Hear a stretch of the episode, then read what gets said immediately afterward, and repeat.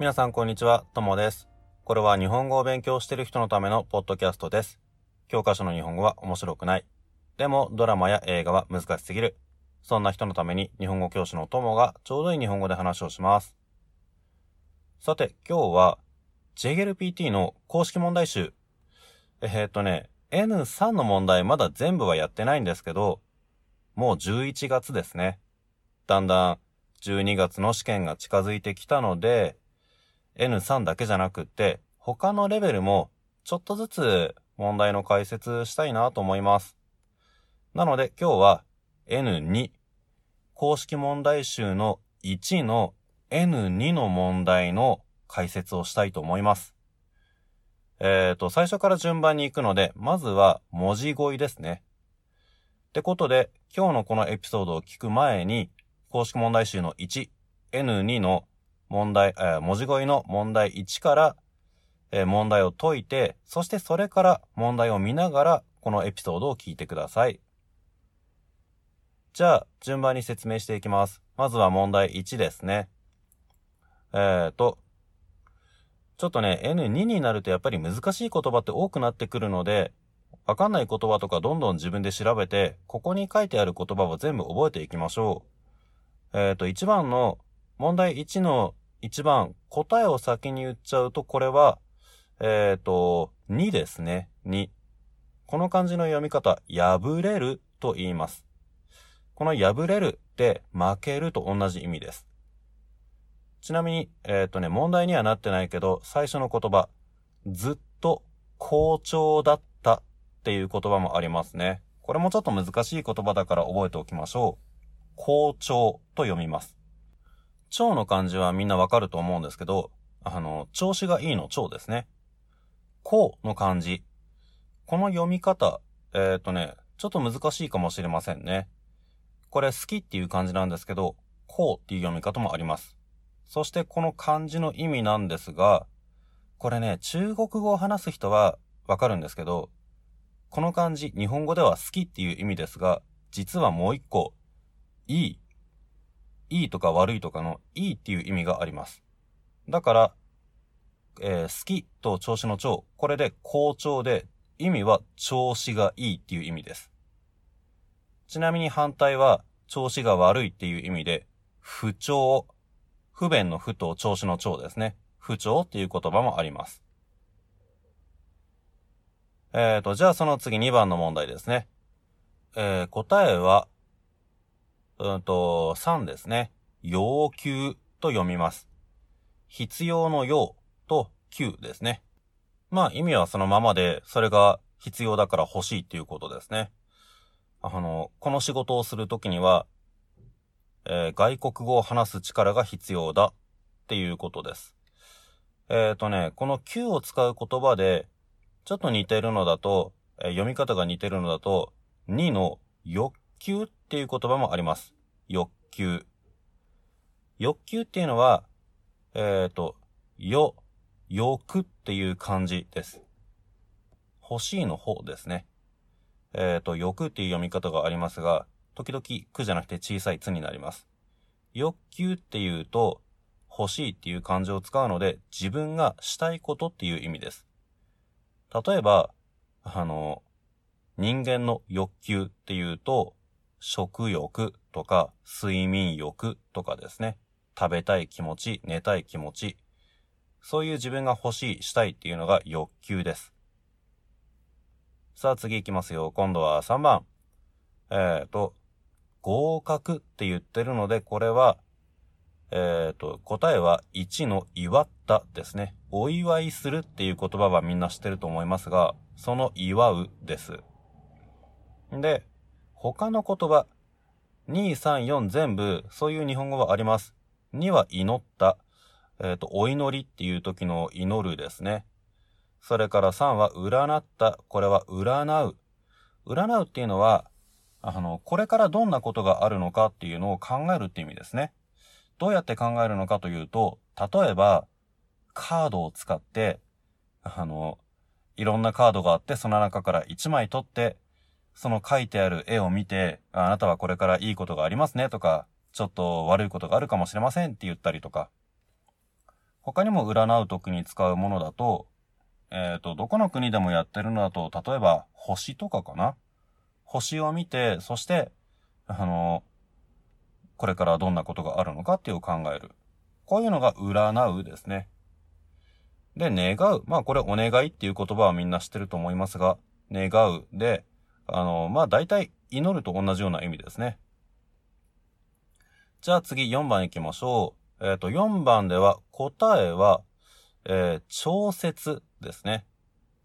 調節っていうのは、意味はちょうどよくすること。なので、部屋の温度がちょっと暑かったら、少し下げて自分にちょうどいい涼しい温度にする。それが調節です。似てる言葉だと、2の調整っていう言葉もあります。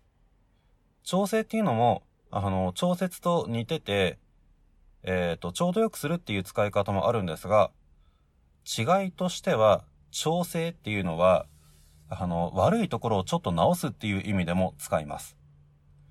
例えば、機械を調節するって言ったら、そのエアコンみたいに自分が気持ちのいい、ちょうどいいところに変えるっていう意味なんですが、機械を調整するっていうと、何か悪いところがあるとか、少し壊れてるところがあって、そこを直すっていう意味でも使います。なので、例えば、今調整中でちょっと使えませんって言われたら、それは、どこかちょっと壊れたりしてるから修理してるところなので使えませんって言ってるのと同じ意味になります。はい、じゃあその次5番ですね。えっ、ー、と、問題1の最後。これは、2つ目の漢字を見ると意味がわかると思うんですが、至急と読みます。急いでっていう意味ですね。ビジネスでよく使う言葉なので、至急って覚えておくといいですね。はい、じゃあここまでが問題1の、えっ、ー、と、漢字の読み方の問題ですね。じゃあ続いて問題2の方にも行っちゃいましょう。えっ、ー、と、6番。6番は、象徴っていう漢字ですね。えっ、ー、と、象徴。うーんと、漢字が小さくて読みにくいですね。答えは3かな？象徴。象徴っていうのは、カタカナだとシンボルっていう風に書くときがありますね。何か、ものじゃなくてイメージとかで分かりにくいものを分かりやすく絵とか形にしたもの、それが象徴です。はい、続いて、えっ、ー、と、7ですね。えー、激しいの漢字ですが、激しいは、えっ、ー、と、2ですね。他の漢字も、あの全部ね、ちょっと難しい読み方がありますが、まずは1。これは、険しいですね。険しい。何か危ないものとか大変なものとか、あとはすごく登るのが大変な山とかですね。そういうのを険しいって言います。それから3番はね、これは暴れるっていう読み方があります。暴れる。意味はおとなしくするの反対ですね。全然おとなしくしない。大きい声で騒いだりとか、他の人の話を聞かないで動き回ったりとか、それが暴れる。えっ、ー、とね、4番は、これは、極めるっていう読み方があります。極める。この漢字の意味は、まあ一番端とか一番上とかに行くっていうそういう意味なんですけど、だから例えば、日本語を極めたって言ったら、それは日本語の一番上まで行った。つまり、日本語を完璧に覚えたっていう意味ですね。日本語を極めるっていうと、まあ、一番上、もう端っこまで行っちゃうってことなので、N1 とかそんなレベルじゃなくて、日本人と全く同じか、日本人よりももっと上手に話せるぐらい、そういうのだと極めるっていう感じですね。あと他にも極めてっていう言い方もあって、文法とかで出るかもしれないんですけど、極めてっていうのは、簡単に言うと、とてもっていう意味ですね。一番上まで言ってるっていうのが極めてなので、あの、例えば、極めて重大な問題って言ったら、すっごく非常に重大な問題っていう意味です。まあ、あまり難しく考えないで、極めてって言ったら、とてもっていう意味だなって覚えておくといいと思います。じゃあその次ですね、今度8番見てください。登録の漢字。えっ、ー、と、これは1かな。登録ですね。ちょっとね、えっ、ー、と、2とか4の漢字見ると、緑っていう漢字で形が似てるから気をつけてください。じゃあその次今度は9ですが、誘うの漢字ですね。誘うは、これは4ですね。誘った。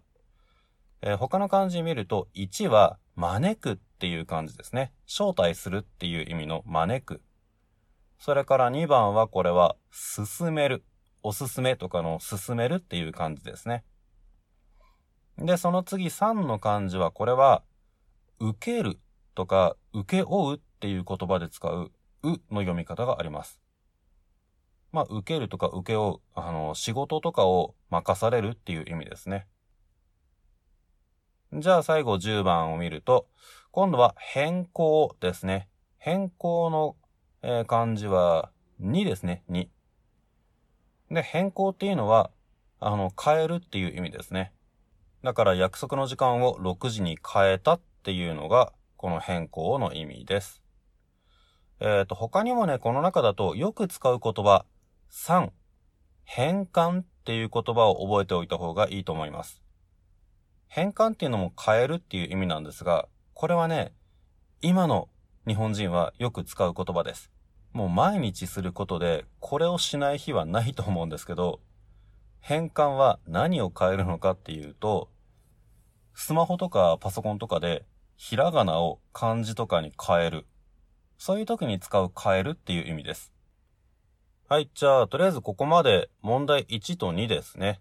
時間も、まあ、ちょうどいいところなので、今日は一回ここで終わりにしたいと思いますが、また続きもできるだけ早く作りたいと思いますので、えー、N2 を受ける人、ぜひ頑張って勉強してください。何か他にもね、えっ、ー、と、この問題についてわかんないこととかあったら、気軽に質問とかしてください。できるだけ答えたいと思います。じゃあ今日はこれで終わりにしたいと思います。皆さん勉強頑張ってください。さようなら。